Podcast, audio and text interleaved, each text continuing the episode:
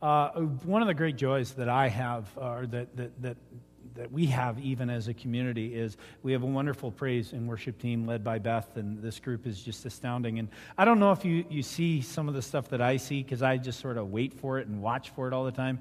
But not only is there tremendous gifts and abilities up here, but there's joy and just seeing some of the interactions. I mean, Mike Hicks was grooving today, and when Mike Hicks grooves, then the other the drummers and the other people are grooving too. And just watching that joy and that life is just such an encouragement for me um, and for us as a community. I'm grateful for how God uses these people to lead us into worship. We've just spent time considerably as a community talking about worship, and now as we sort of transition from the idea of the postures of worship and adventures in worship to the characters of Advent, I think it's appropriate for us to sort of bridge that gap a little bit. And that's what today is. Today's uh, message for us is a message about bridging the gap between, let's say, this idea of worship and then what Thanksgiving is. I mean, obviously, this week, Thursday, is a big deal in the life of this country and in, you know, those who celebrate um, Thanksgiving. We, by the way, will have a service at 9:30 on that morning if you'd like to come and join us, and at least put your uh, turkey on a timer for that morning.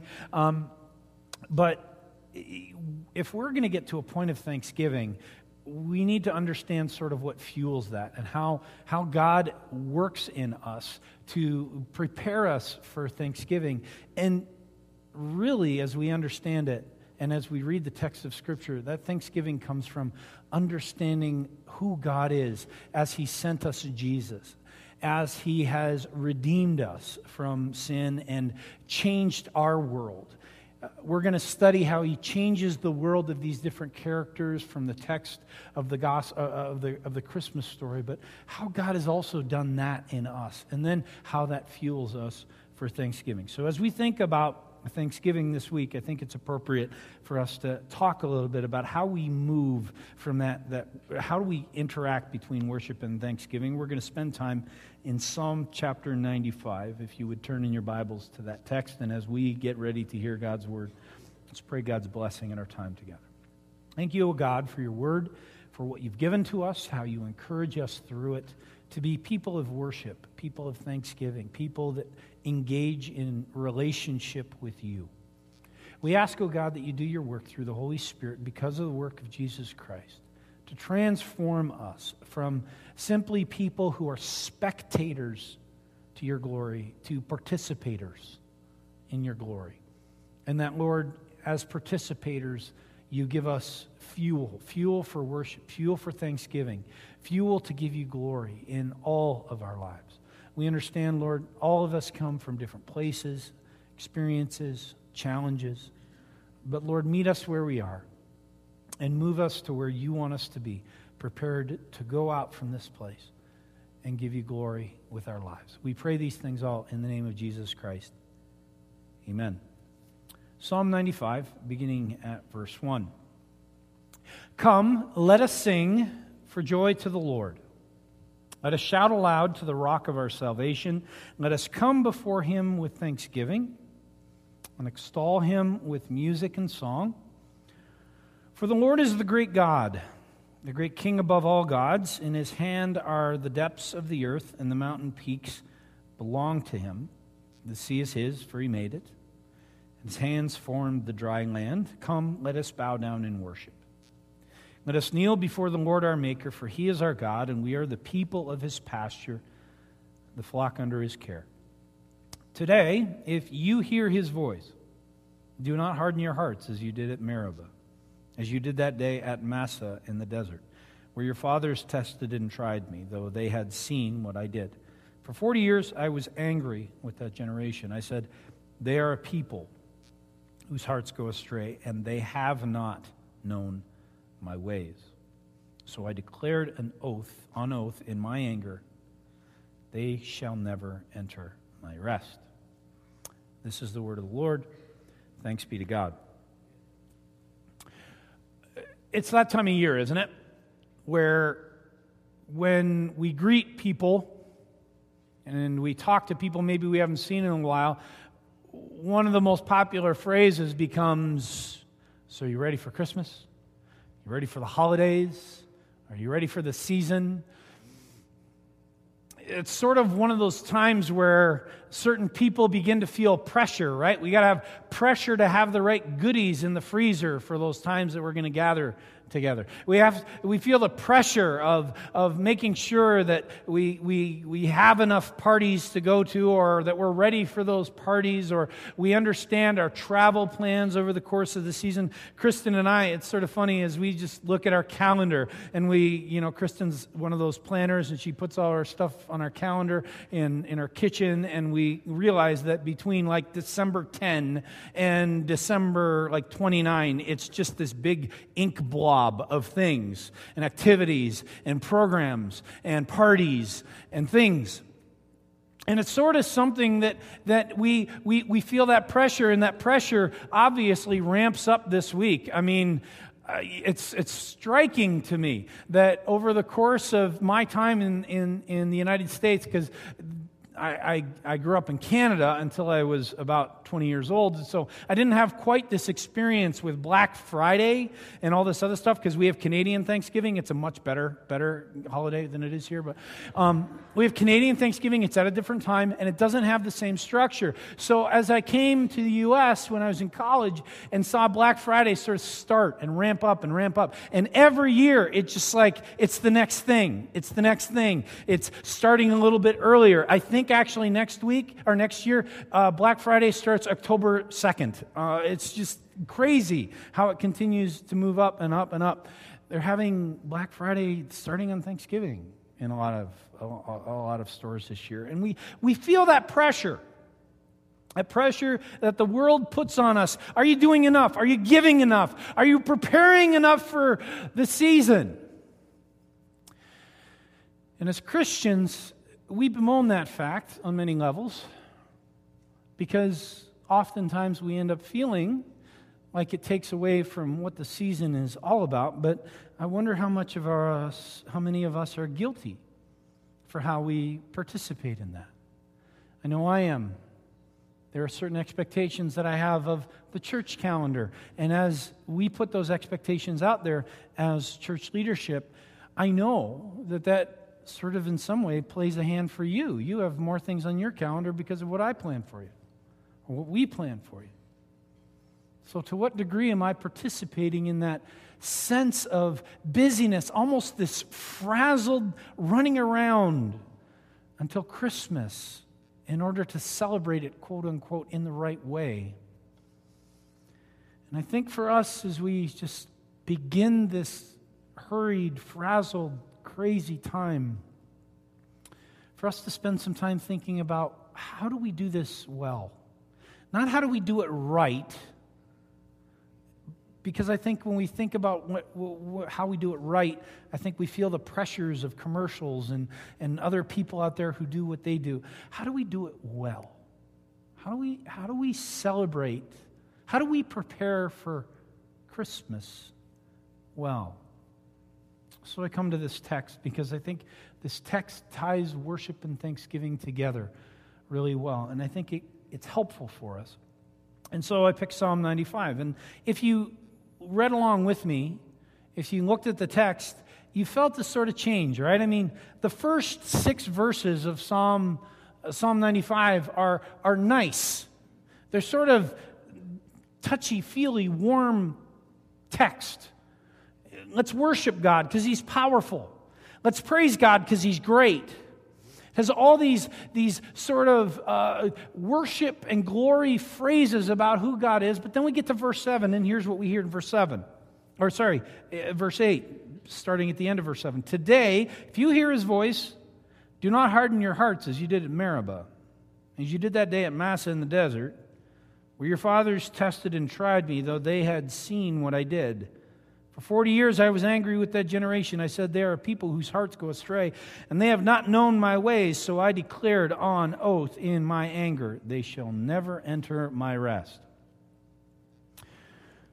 How many of you, that's your favorite part of the psalm?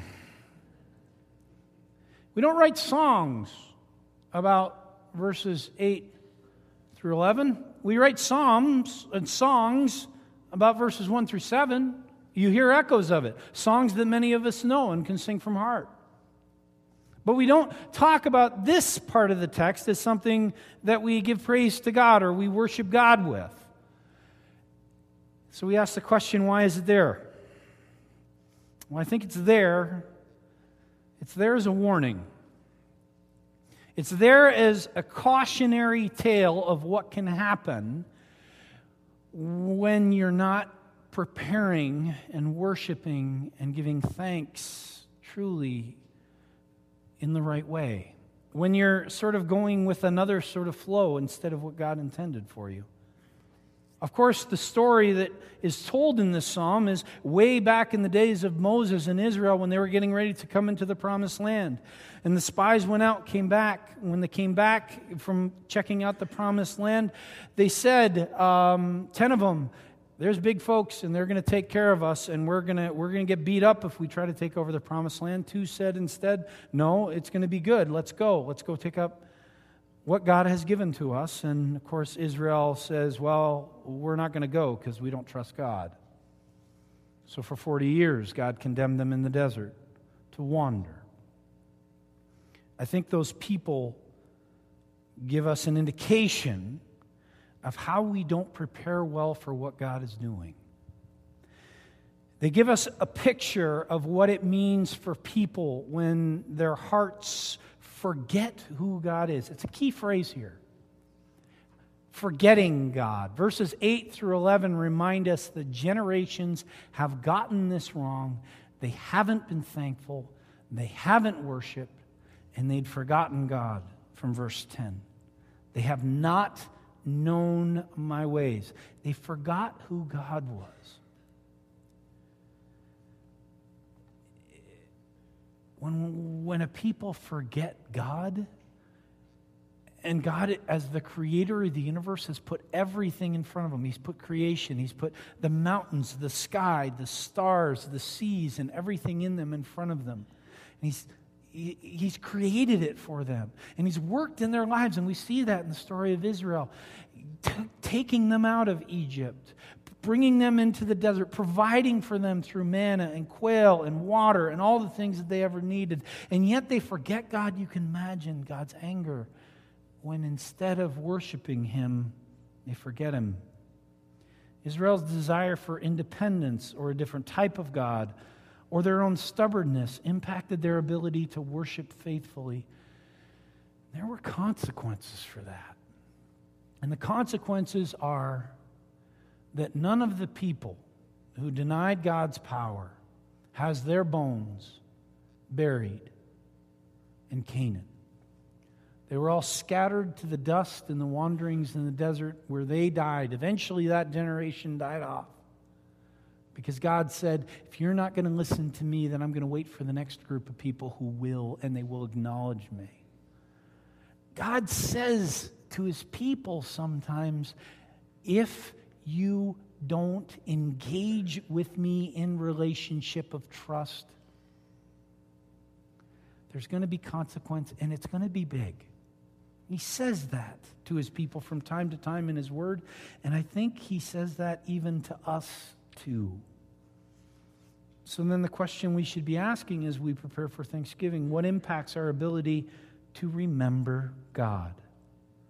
What sort of things have become barriers to us living out verses 1 through 7 of the text, where we can proclaim God as Messiah, where we can sing songs of praise to Him for His glory, for His power, for His ability to create. And there's not barriers in us, there's not distractions.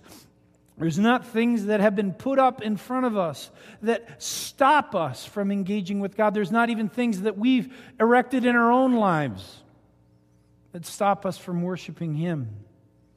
And I think as we walk through this time of year, that's a key question because, frankly, the world that we live in erects barriers all over the place to finding the one true God at Christmas.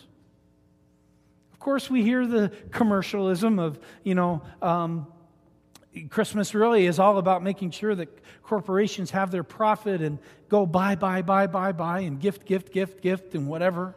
And we hear, you know, that, that it's about instead the experiences of just family being together. And as much as that is a good thing and a beautiful thing, frankly, that's not exactly what Christmas is fundamentally about. Oh, that's a byproduct and it's a beautiful one of gathering with family and having traditions and experiences, things that I would very much encourage and say God lives in those places. But is that truly what Christmas is all about? Is that what our time of preparation should lead us toward, just spending time with family and wonderful traditions? Or, you know, we, we, we even have the challenge how do we teach our children what Christmas is when they, like sponges, soak up the stuff that they see in the world around them on television, in the stores? I mean, suddenly, all of a sudden, instead of us telling the story of God loving the earth so much and his people so much that he gives them redemption in Jesus, a baby born in Bethlehem, the least of all towns, so that his people might have life and we might have life. It gets lost in the middle of every single Christmas special. It's a challenge for us to think about those barriers that we have created as we seek to prepare for the coming of Jesus. It's highlighted to the nth degree this time of year. It's a season of thanksgiving and worship of the Savior of the world. But how does the world treat it? I'm going to tell you something. And I see this every time of year when things get busy. It happens often in the summertime when people get busy with different parts of life. It happens often at this time of year when there's lots of different things to go to and family gatherings to be a part of. But one of the things that I notice oftentimes is the sporadic attendance in worship of different people. Now, please hear me here. I'm not sitting here in judgment, and I'm not, I'm not saying that I understand the full story. I'm just saying something key about the rhythm of life that God gives us. And I think one of the things that we have said oftentimes is when we are busy, when life is full, when there's a lot going on, one of the things that gives the quickest is church. Spending time together in worship to God and in God's family. And if we can all admit that Christmas is a busy time, then the possibility of you feeling the pressure to say, you know what, I'm tired. It's been a full week. I'm just going to hit the bed for the extra hour or two hours this morning will be very real for some. But I think we should all ask the question why? Why does that happen for us? And I think part of the reason why it happens for us is we're not grabbing on to those rhythms that God has given us to truly worship, to give thanksgiving, and to prepare for the coming of the Messiah. See, you're going to have lots of things this year, this Christmas season. And a lot of things in the calendar. And you're going to be a part of so many of them. But none of those things point to Christmas the way that worship does. And I'm not just talking about worship here. Please don't get me wrong. I don't want to, and I don't keep track of you. I, I, I, don't, I don't know who, what, when, where, and I'm not sitting in judgment, but I am asking the question as you engage in the activities that you engage in this Christmas, how many of them will move you to worship? Worship and thanksgiving. And if they don't, the question for you and I to ask is are they worth it? Do I say no? Do I stay home? Do I do something else?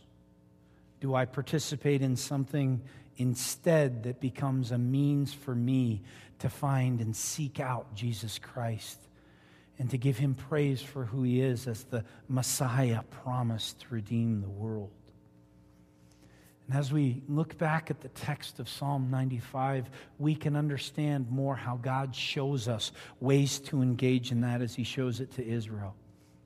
Notice the words of the first seven verses. Notice some of the things that the psalmist highlights. It describes a God of power. Here are the words. Verse 1 has, He is the rock.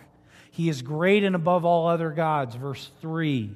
He is the creator. Verses 4 through 6 hit that refrain over and over again. The things that He has given us, the things that He has, has done, the things that He has put in the world for us, His people. But verse 7 makes it different.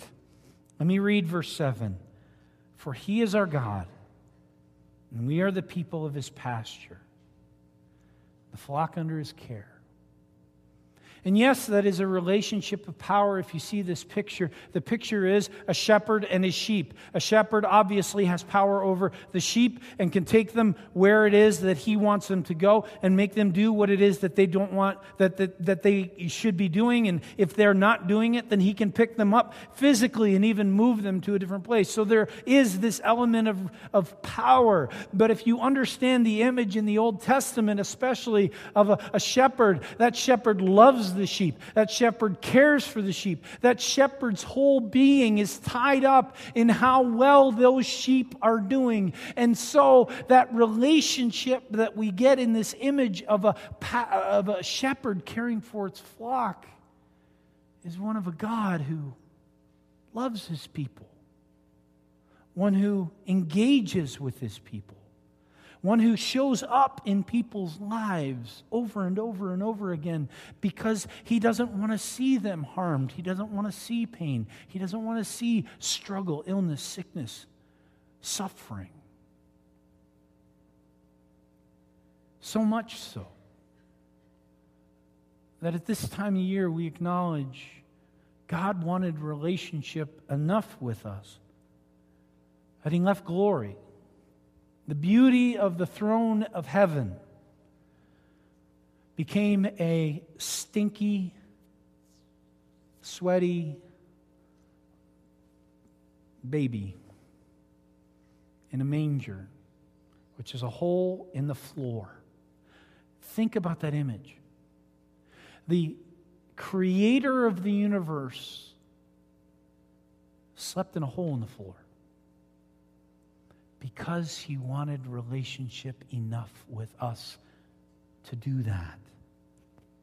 In verse 7, Israel sees that although God is great, powerful, and their creator, that he is fundamentally about knowing and loving them and living with them. That's what Christmas is. Christmas is God saying to us, I love you so much that I'm not going to leave you stuck in the pain and the brokenness that this world offers. Even if they shine it up and put it in sales flyers and say, This looks awesome, I'm not going to leave you with that because I know what that ends up with. That ends up with you in pain. That ends up with you feeling lost. That ends up with you not feeling uh, the fullness of the life that I have created for you. So instead, I'm going to make things different. I'm going to come and I'm going to be with you. I'm going to come so that you might, instead of knowing the, the, the, the, gold and silver and what moth and rust destroy, instead you're going to know the eternal things that I have a relationship with you, a relationship of love, a relationship of redemption. And through the work of this baby sleeping in the floor, eventually hanging on a cross for you, you will have everything that you could ever imagine. Anything that is possible, I will give to you for my glory through Jesus. That's what Christmas is. And for us to miss that this time of year by polluting it, and yes, I say pollution, the pollution of busyness and selfish celebrations that miss out on preparing for this work that God does, sending Jesus for us. We, we basically take what is a beautiful diamond and shove it in the depths of the mud and the slop of a pig pit. When we turn it into this selfish, materialistic, or, or relationally focused series of celebrations, it's about relationship, sure. It's about relationship with Him who sent His Son to redeem and give us life, hope, joy, peace, and redemption. People of Israel don't yet receive that ultimate means to relationship with God, but we do. We know the story of Jesus. We know the Gospels. We know Luke 2. Kids are memorizing it like crazy. My son is right now walking through it, and he says, We got to do this again yeah, we need to do this again. Why? Because by doing so, you and I remember God. We remember who He is. We remember the story and engage in it in such a fashion that it can move us, transform us, change us from just focusing on the drivel and the fluff instead to seeing it as a story centered on a manger in the town of Bethlehem where Christ fulfilled his promises to give us life. As we prepare for the coming of Christmas, for us to see the incarnation as God redeeming his people in Christ by perfectly living in relationship with them, then dying on our behalf and rising so that we might have life. Folks, that's preparation for Christmas. That's preparing truly for what God has done. That's taking out the stuff, the barriers that block us, and that's allowing the focus to be centered completely upon what it is that Christmas is about for us. Now, generations waited for Christ's work. We don't have to. We live in it every moment of every day. You and I, who know the work of Jesus Christ, know the Spirit is alive in us, the promised Holy Spirit working, transforming, and changing us, moving in us, being in relationship with us. The purpose of the incarnation is something that we know every moment. So then, as we walk through a week like Thanksgiving, Thanksgiving week, for us to be able to fundamentally say, as our reason for Thanksgiving, thank you for Christ, oh God. Thank you for life through Christ, oh God. Thank you for hope through Christ, oh God. Thank you for blessing through Christ, oh God. Thank you for anything that I can give you thanks for because I know Christ, what He has done, how He has redeemed me, and lives in relationship with me through the Holy Spirit. That's where Thanksgiving begins. That's where we move simply from worshiping God and giving Him glory for His power and His righteousness and His creation to thanksgiving for what He has done for us through Jesus Christ. For us to believe in how Christ changes our relationship with God, submit to His work in our lives and our world, and proclaim that truth for His glory makes us ready for Christmas. I want to give you the phrase a little bit differently. And I know if you say this to somebody that you meet in Target and they have no idea what you're talking about, it's probably going to freak them out a little bit. But they're going to ask you, you know what's going to come. So, are you ready for Christmas? And your reply could be something like, well, sort of got some things I'm working on, but are you ready for Jesus? A little freaky, isn't it? But isn't that the purpose? Isn't that the whole focus? And yes, I know that will be uncomfortable. How wonderful to be uncomfortable in having a conversation about Jesus during Christmas. Does that seem to make sense? Of course it does. Uh, of course, we know all this other Christmas stuff goes on. Of course, we know that the stores in the world and the people around you and the office parties and the other stuff and the family get togethers where, good grief, I got to get together with them again. They drive me crazy. Only three hours, dear, that's all I'm giving you. Whatever it is, and however it is that you walk through with these sorts of things, that you can somehow, someplace, some way be able to say, Are you, am I? Getting ready for Jesus, for what he gives, for what he has offered, and for what he offers for eternity. Am I getting ready for Jesus? And are you? Because I don't know a more fundamental question in life. Because he came once.